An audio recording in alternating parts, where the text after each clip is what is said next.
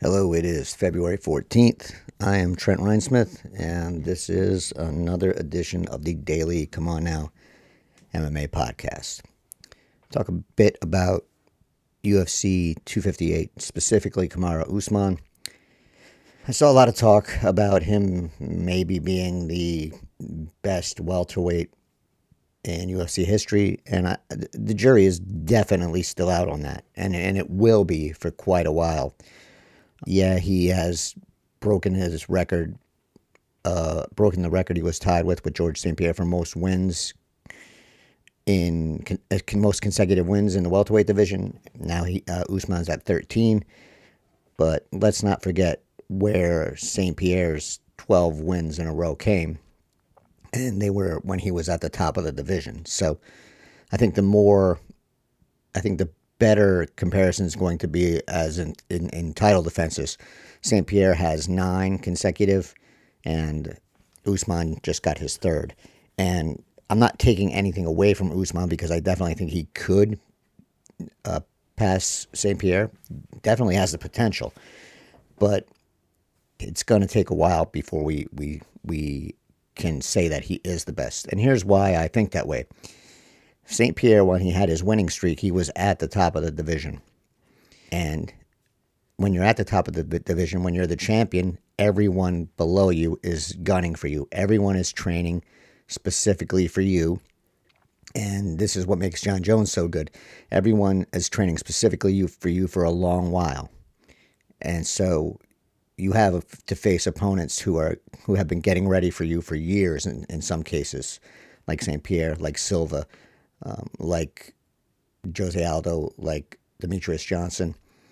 These these people underneath you in the rankings have been training specifically for you for years, and so that makes it exponentially harder to hold on to that title. And so that's why I think Usman has um, some time to go before he can be considered the best UFC welterweight of all time. So let's wait a while and you know let's see how his title reign goes before we declare him as the uh, welterweight goat. So I'm like I said, I'm not saying he won't be, or I'm not saying he can't be.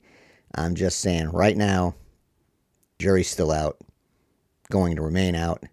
So let's calm down a bit, take a breather, appreciate what we have right now, which is a great fighter, and give it some time to develop until we start comparing him to someone like St. Pierre. Let's move on now to the Gina Carano issue. Now, I wrote about this for Bloody Elbow and I spoke about it last week, so I'm not going to rehash my feelings on this. But I do want to mention something that happened. Um, I think it was on Friday when Dana White called Ariel Helwani uh, a douche and said that Helwani made the whole thing about Carano getting fired about him, which he he did not, not at all. I mean, Helwani Helwani um, said his piece, and here's what Helwani said. Obviously, I am very disappointed in what she posted. To be honest, I haven't agreed with a lot of the things she has posted over the past year. This last post, essentially comparing being a Republican in America or having a certain political view to being a Jew in Nazi Germany during World War II, is asinine. It is an absolutely crazy comparison to make and is completely insensitive to think that Jewish people and other minorities as well, not just Jews, but in this particular post, Jews were the ones discussed, had to hide in attics and in gutters and had to be separated from their families and murdered six, six million of them. Um, to compare that to what is going on in this country is just a very tone deaf analogy to make, to put it mildly. Now, I am not one, I'm not into the whole cancel culture and all that. I'm not here to talk about someone's employment or something like that. I'm here to talk about the comment, the statement, the analogy. As a Jewish person and as a human being, it just doesn't sit well. And I wish she would have never posted that. And quite frankly, I wish someone would have talked to her about her social media posts over the past year. Some of them not even political, just in general, they felt off to me. I'm sorry has she has gone down this path. So that is an opinion that Ariel Helwani expressed.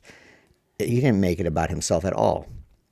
this is an effort, once again, of Dana White to paint Helwani, specifically Helwani, and in a big picture of the MMA media as the enemy of, I don't know what, I guess Dana White and the UFC. So if anyone made this about themselves, it was White. And if anyone's a douche in this conversation, it is White.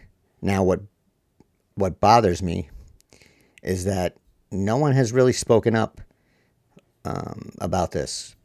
I, I posted something uh, during the fight about it and how stupid it was, and that that and that White was the, the douche in this whole conversation. Um, and that's his word. He threw that out there, so let's let's use it. And Dan Le Batard has also um, pointed this out and has said to ESPN, the UFC's partner, that by being silent, they too are um, backing White, which is kind of crazy since Helwani is an ESPN employee and White, we know where White stands with the ESPN. They're the UFC's partner. So ESPN's not really in a difficult spot here, or shouldn't be. They should back their employee. Will they? Well, let's see. And I mean, that's above my pay grade. But what I can say is that regardless of what you think of Helwani as an MMA reporter or an MMA journalist, he is your colleague. And so you should defend his right to express his opinion and not to be bullied by this knucklehead, Dana White. Now, I know if you cross White, there's a fear that you're not going to get access. There's a fear that you're not going to get credentials. And while I understand that, I don't think that this is a matter where you have where you can stay quiet. Because what's to say one day that you're not in the, in this same position? What's to say that White doesn't one day get mad at you and then you're the douche, then you're getting called out at the press conference, then your name's in Dana White's mouth as a douche, as a as a, uh, a fucking scumbag, as he called me. And would you want your colleagues to stand up for you? Sure, you would. Now, Helwani is, for the most part, admired in the MMA world. Um, you he has some detractors, but more people like Helwani and look up to Helwani than don't. So if he can't get support in this in this scenario, if no one's going to stand up for him in this in this scenario, what are you going to expect if White comes for you? Now, and I don't think Helwani has ever been out of line. He broke a story. This what pissed White off in the first place was that he broke a story. He did his job and White didn't like it. All right. But tough shit. That's his job. He did it. You don't have to like it. You just, you don't have to run him over with the bus. You don't have to threaten him. You don't have to be an asshole about it. But White was an asshole about it and continues to be an asshole about it. And this is years ago. Not as many years ago as, say, White got pissed off at Josh Gross and still holds that grudge, but a few years ago. So I just want to know where are Helwani's colleagues in all this? Regardless of what you think of him in any way, you should be there standing up uh, to Dana White and calling him out on his bullshit. Because what he said, what he did, is unnecessary. And he tried to push Helwani down and he tried to shut up the shut the conversation down and he succeeded because there's this overwhelming fear of Dana White in the UFC, and it's it's not a fear that needs to. You don't need to fear him. You don't. I mean, if he bullies you, so what? But this is how he gets over, and I think the MMA media needs to stand up as a whole and and call this guy on his bullshit because all it is is bullshit. All it is is a bully, and if you push a bully back, they usually crumble or they usually show themselves to be what White has shown himself here. Because in all of this, we kind of forget that White likes to brag that he doesn't care about the media. Meanwhile, He cares enough about the media to try and discredit them and make him look bad at any chance he gets. So, you know, it's a it's a case of pro- protesting too much for from White. But again, MMA media needs to throw their support behind Helwani, speak up, or this shit's just going to happen again and again and again. And one day, hopefully not, but one day, you could be the one that's getting called a douche. And then, and then what? Are you gonna Are you gonna stand up for yourself? Are you gonna hope your colleagues stand up for you? Are you just gonna let White run over you? I'm gonna stand up for myself, and I'm gonna stand up for Helwani, and I'm gonna call this what it is. It's bullshit. It's bullying, and it needs to stop. Will it stop? not going to stop until people start pushing back. And I don't think that's going to happen. The UFC lightweight division still has Khabib Nurmagomedov as the champion because Dana White is still pushing to have Nurmagomedov as the champion. Now, Nurmagomedov has made it clear that he is retired, that he thinks Poirier should be the champ, and that he is, in his mind, not the champion. But yet, here we are, and uh, I don't know what to say. I, I really don't know what to say at this point. And I think White more or less said that he thinks that there's no one that can be the champion other than Nurmagomedov. And that says to the rest of the UFC division, in, well, maybe not in these words, but plainly enough, it says, You suck. I don't think you are worthy of holding a UFC title. And come on, that's a promoter saying that about his fighters. Now, I know what White's doing here. He's holding things up in the hopes that McGregor can get a win and, and then McGregor can be the champion because that's what the UFC wants, because that's where the money is. But that's also bullshit. Um, the man said he's done fighting the title should be relinquished, and Dustin Poirier should fight Charles Oliveira for the title, and then let the chips fall where they may after that. But White is adamant that Nurmagomedov is still the champion, even though he's said on multiple times if you want to retire, you should retire. And now Dana White's holding up the division. Dana White's messing with everybody's money. Dana White is the one that is screwing everything up. I don't get it. It makes no sense. And I hope the UFC lightweight division is all aware of this and that when they get the chance, they fight out their contracts, they explore free agency, and if they get a half decent deal from anyone else, take it. Take it. Because Dana White has shown you what he thinks of you. And what he thinks of you is you're not good enough to hold a title. So show him what you think of him and move on. Go somewhere where, you know, you're going to be treated at least like a human and not run down in this way. But I don't know if that will happen. I hope it happens. I think that if it does happen, that um, Poirier might be the one to do it because, like he said, he's fighting is just something he does now. He's not a fighter. He's a man who fights. And a man who fights and has the interests that he has is a man who is going to go where the money is right. And we know that if you're a good fighter, but not a champion, uh, the money is not right in the UFC. So hopefully, at least some big big time lightweights tell tell White to screw and uh, move on because he what he said to you more or less is you're not worthy to be a UFC champion, which, come on now. Um, I found this interesting. Ali Abdelaziz is the manager of Kamaru Usman. And so we know Usman won on Saturday, defended his title, and then he called out Jorge Masvidal, which, while I don't understand the call out because Usman beat him, I, I can see where Masvidal would think it's a money fight.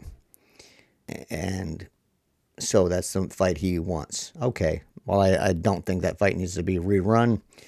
I'll watch it. It'll draw eyeballs, and it it should be a pretty. I mean, Masvidal was probably going to lose that fight again, even with a full camp. But it'll do well. It'll make uh, Usman money. And it'll make the UFC money, and so it will probably get made. But what struck me odd here is this is a tweet from Brett Okamoto of ESPN. Kamaru Usman's manager, Ali Abdelaziz, just told me he's already talking to the UFC about Usman and Masvidal as TUF coaches. Quote, it's what Kamaru wants, and Jorge deserves a full camp, but he and his team better be on their best behavior. We already beat them up inside and out of the cage. And I've said this before, and I'll say it again to make myself clear. Ali Abdelaziz thinks he's a fighter. And what happened, what the reference there is, is that he, I guess, sucker punched or slapped um, Abe Kawa, who is the manager of Masvidal, or at least in the team that manages Masvidal with his brother, uh, Malki. And from what got reported, and I wasn't there, so I don't know what's what, but uh, Anthony Pettis was there, from what I understand, and Abdelaziz beat a hasty retreat after he slapped Kawa. Um, and Pettis is managed by the Kawa brothers as well. So Abdelaziz is is kind of an embarrassment to himself, his fighters, and the and mixed martial arts for for the things he does. And remember, this is the guy who went after Colby Covington in a buffet line in Vegas and had to be held back by held back by Usman, who is the guy who had the beef with Covington, and, and, and it's just it's just embarrassing, and it just doesn't ever improve.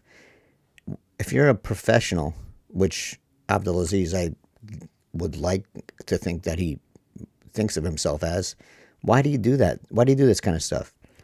Why would you attack a man who has beef with your fighter in a buffet line? It's just stupid. It's a crime, for one thing, and then it's embarrassing to you. And if he was my manager, I wouldn't look at it as someone who's trying to help me or defend me. I would look at it as someone who's trying to embarrass me and get me associated with a knucklehead that's going to go after somebody in a buffet line in public and get you know arrested, maybe charged. And that's not something I want to be associated with. I'm a, if I'm a pro- professional fighter that's just a knucklehead mentality. But yet, that's what Abdelaziz uh, puts out there. So I don't get it. I will never get it. And I will never understand why someone would want to be represented by someone who is um, who puts that kind of energy out there because it's it's it's not cool. It's not tough. It's just embarrassing. So Frankie Edgar, I've been wanting to talk about this for a while, but Frankie Edgar got knocked out if you recall, by Cory Sandhagen with a nasty knee, and it's probably going to be in the running for knockout of the year throughout 2021. Uh, and I, something real special is going to have to bump this one out. It was violent, it was ugly, it was scary. It was one of those ones where even if you understand everything about the sport of mixed martial arts, you didn't really want to see it. It was that bad and that worrisome. And the Nevada State Athletic Commission gave Edgar a 60 day suspension um, for this. And that was 120 days less than Alistair Overeem, who had a broken nose, and I forget somebody else who might have broke their hand, which says to me that you, the Nevada State Athletic Commission, does not consider brain injury at all um, when it hands out its suspensions. And here's what Edgar said I didn't really come to until I was in the back. That is the first thing I remember. I'm sitting around the doctors going through the whole process with them. Mark and Ricardo are, are next to me, and I'm like, Mark, what happened? He's like, You fought, and I kind of figured that, but I couldn't remember who the fuck I fought. I'm like, Who did I fight? He's like, Sandhagen. I'm trying to remember training for the guy, and I couldn't remember training for him since since when was I supposed to fight him? I thought maybe I just took this fight on short notice or something. He's like, bro, two months. You've been training for this guy for two months. I just couldn't wrap it around my head. And then he goes on to say he didn't remember what month it was. He didn't remember what day it was. And he, that stuff eventually came to him. But I saw a lot of people making a, a, a big deal out about this, and it should be. But this is not an uncommon thing if you get knocked out. This is kind of what happens. And we've heard it often, but I think it carried a little extra weight this time. One, because of the awareness of brain injuries, and two, maybe because of who it was. We tend to, uh, the MMA community tends to like Frankie Edgar, admire Frankie Edgar, and so when he says it, it carries a little more weight than when somebody else says it, maybe. But this is what happens when you get knocked out. It often happens. You lose that, that moment and you struggle to get it back and you struggle to recover from that. And if you look at hockey, you point to Sidney Crosby, who had some concussions earlier in his career, and he had to take a lot of time off to get back to normal. But MMA fighters don't get that time. They don't get mandated to get that time off. The Penguins more or less mandated or or at least supported Crosby and getting that time off and getting things right. In MMA, that doesn't happen. The UFC doesn't make that happen. They go by the suspensions the athletic commissions give. And in the case of Edgar, that's 60 days or and 30 days without contact. So the, the big picture is he can get back in training in 30 days after losing his his memory, after getting knocked out, after getting, I'm going to assume, concussed in that fight. And that's not good. When you're handing out a, a, a, a six month suspension for a broken nose, but a two month suspension for being knocked out cold, that doesn't sit well with me. And that tells me that one, the state athletic commissions or some of the state athletic commissions don't take knockouts seriously. And two, the UFC does not take knockouts seriously. Now you can throw around that the the uh, Cleveland Clinic study, but I can also throw that around and say, you know, what, maybe that's just PR. So if UFC wants to show me and the athletics uh, commissions want to show me that they really do care, let the make these guys sit out for six months. Make them sit out for six months. Establish a baseline for every UFC fighter as far as their their their the CT scans and brain tests, which is what I think a lot of the other uh, Uh, sports do. I think the NHL does that, so you know what you're comparing things against. You know what the person was like at the start of the season. So if they get a concussion, you know where they have to be before they can be allowed to play again. UFC doesn't do that. State athletic commissions don't do that but we pretend that the sport is safe and healthy because the fighters are asked to sit out for two months after they get a concussion. But if you've had a brain injury of any kind like that, concussion, or are knocked out, you know that it takes a long time sometimes to get back to normal. And for someone who's been in the uh, UFC and fighting for such a long time, there should be real concern about someone like Frankie Edgar. But there isn't. The concern is 60 days and you can go back to uh, to fighting. And there's no check. There's no check. Who's going to check on these uh, suspensions to make sure they're being enforced? Doesn't happen. So let's be a little more serious about this and uh, look at it as a, a big picture issue and maybe treat a a knockout at least as seriously as you treat a broken nose. That's all I have for tonight. I will be back tomorrow. Until then, everyone stay safe.